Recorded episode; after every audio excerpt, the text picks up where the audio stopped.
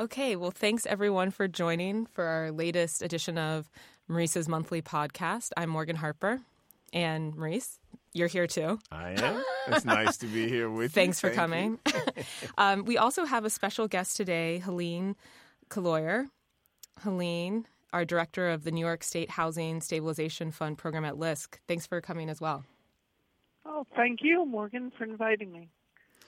So, to kick things off, and before Helene, we get to you and talking a little bit more about uh, the Stabilization Fund program, Maurice, you know, this year marks the 10th anniversary of the Lehman Brothers collapse during the financial crisis, and you know, to contextualize things, what what do you think we've learned as a country from that period, and, and how have things improved or not? Mm. So I hope that what we have learned uh, includes the following.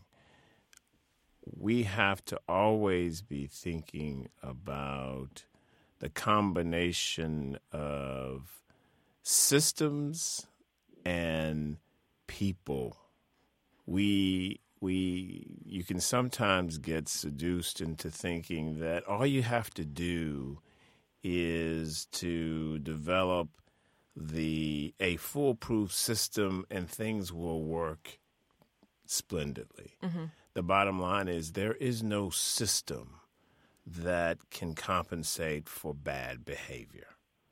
And honestly, what we had during the crisis was a lot of bad behavior, and it was across the board. Mm-hmm. Um, and so we need to. That's a that's a huge lesson for us always to remember. The second piece, uh, though, is to think about where we are now vis-a-vis where we were in 2008 and 9 and 10 and the bottom line is the country is resilient right? Mm-hmm. so i think that's the other thing that uh, that this crisis has taught us. We've bounced back as a country. We're now producing jobs. We've probably now generated in most states more jobs than we lost during the recession Mm-hmm. However, and this is what I think we're going to talk about a little bit today, the question isn't whether you're growing jobs alone, it's how you're growing them. How equitably distributed are the opportunities? And there, I think what the crisis showed us, what we should have learned, was that we have people in communities that are far more vulnerable than others and the and the challenge for us as a country is what we're doing to make the vulnerable places and people resilient. Mm-hmm. That those should be, in my mind, the lessons that we should all be embracing.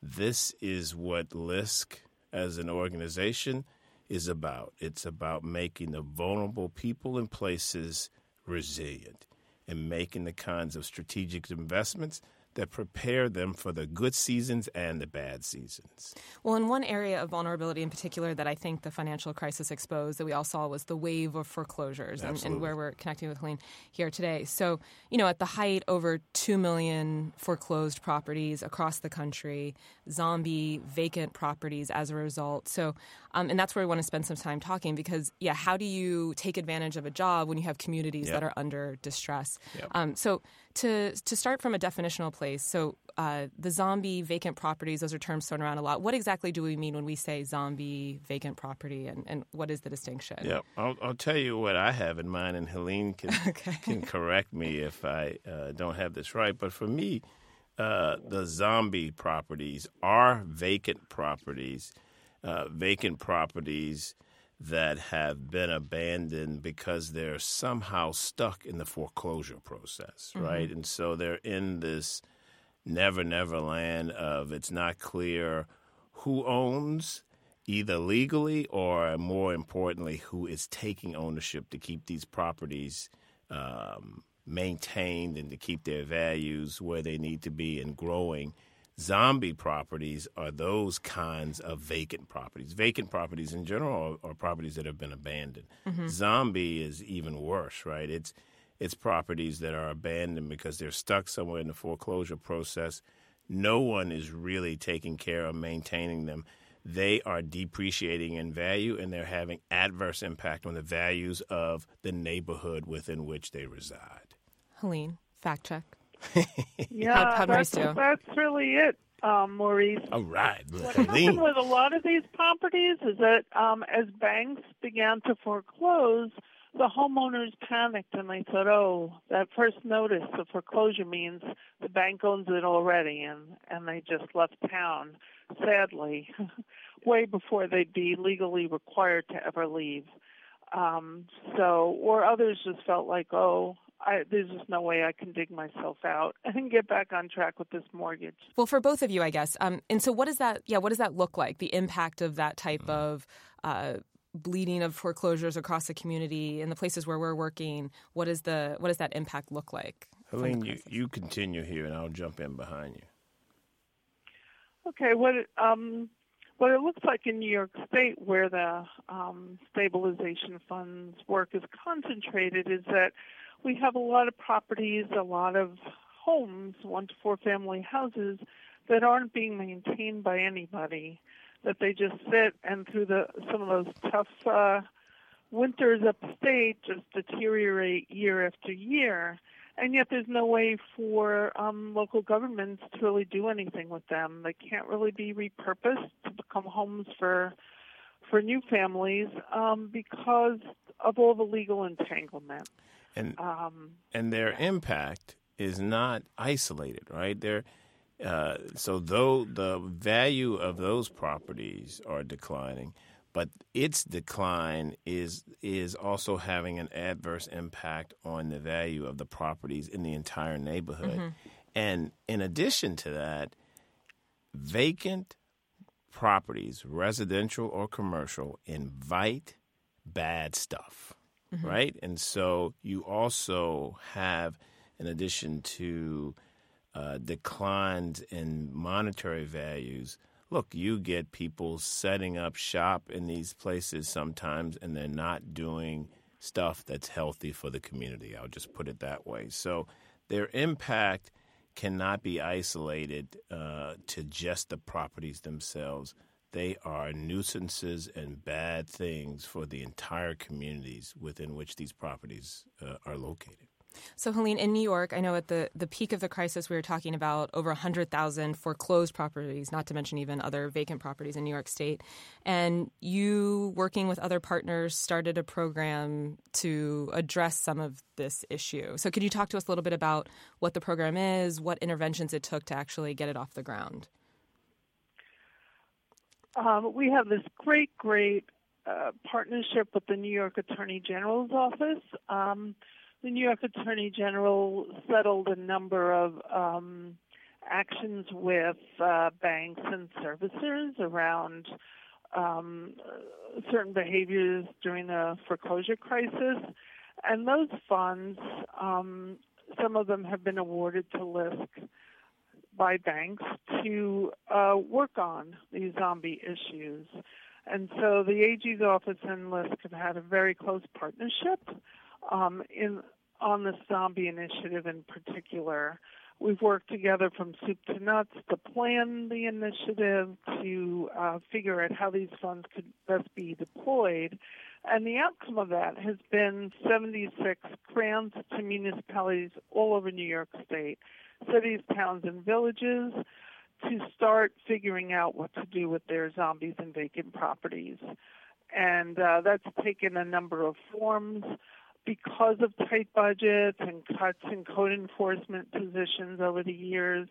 Um, many municipalities didn't have a good handle on how many vacants are actually within their jurisdiction. So some of the funding has gone to inventorying the properties, assessing what their condition is, and this combined with a new law that was passed in New York in 2016, which we affectionately call the zombie law, now required banks and servicers to, main prop, to maintain properties on which they have a lien uh, during the foreclosure crisis if the property is vacant.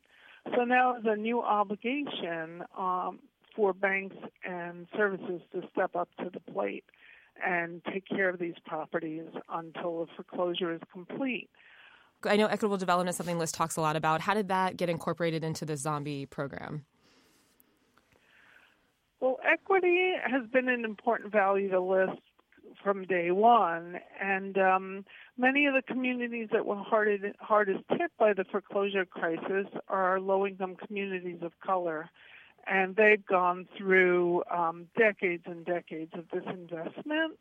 And so LISC has a real commitment to working with communities that have um, have lost the opportunities that Maurice was talking about earlier. That um, they've just been neglected for for so long, um, and um, what's made this really really obvious is that uh, the 1938 U.S. government redlining maps are on the internet now, mm-hmm. which shows where neighborhoods were redlined and no investment took place. And the sad truth is that um, those maps closely align with the current maps of neighborhood disinvestment and economic distress. So you can't turn around 80 years of disinvestment overnight, but we have to, um, as a country and as a community, uh, thoughtfully and systematically take those steps to help rebuild these communities. Um, so pushing back a little bit there, uh, yeah, because I know you know, like every program, we have to prioritize. We're in a world of limited resources, and so how do we make the decision? And this is really for you and Maurice. Um, so some communities, like you're saying, vacant properties could become vacant for a number of reasons. Sometimes because of zombie caught up in the foreclosure uh, process, but then also because people are leaving communities. People don't have job prospects, and so they're not wanting to stay there. And so, how does why does it make sense to continue to invest in places that are going through all these other types of change as well? Yeah, I um, so I think if you're going to uh, truly be concerned about us growing in an equitable fashion, you have to. Uh, it's not an either or proposition, right? There are people living in vulnerable communities right now who want to stay in their communities, who have familial relationships and other loved ones in their communities, who have institutions that they're loyal to, who deserve for us to make investments to help that community become a greater community of opportunity, mm-hmm. right? And um, that is something that we LISC are committed to. In addition to that, though, we're also committed to helping people invest in themselves that in a way that whether it's their financial uh, well-being, their wealth, their um, job skills, and their ability to uh, acquire uh, greater uh, job uh, wages, etc. uh, we are also committed to investing in them in a way that might lead to them choosing to go to another community, right? Mm-hmm. Both are part and parcel of what we aspire to do. And when people uh, suggest that, well, what you really ought to be doing is simply trying to help people get out of vulnerable neighborhoods, uh, the bottom line is we reject that. And people who say that uh, are looking at neighborhoods through a lens that is not complete. Every mm-hmm. neighborhood we work in, given all of their vulnerabilities, have incredible assets, the biggest of which are the people. Mm-hmm.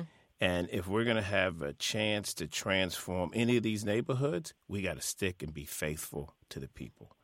And so that's what my answer is to people who say, you know, you ought to be spending, uh, if you got one buck, you ought to be spending that buck helping people get out of neighborhoods as opposed to investing in neighborhoods that are already tough. Um, I think that that is a that is a failure of sight, not of the work that we're doing. Well, thanks. I think we're going to have to end it there. Um, obviously, a very rich discussion. Helene, I know there's a lot more to be said about the zombie program specifically, and you recently released a white paper that we are, should also circulate so yes. people can learn more job, about Helene. that. Um, but thank you both for joining us. And again, a lot to say here. And, and Helene, congratulations on pulling off a fantastic program. Thanks. Okay, thanks so much. Take care. All right, stay well.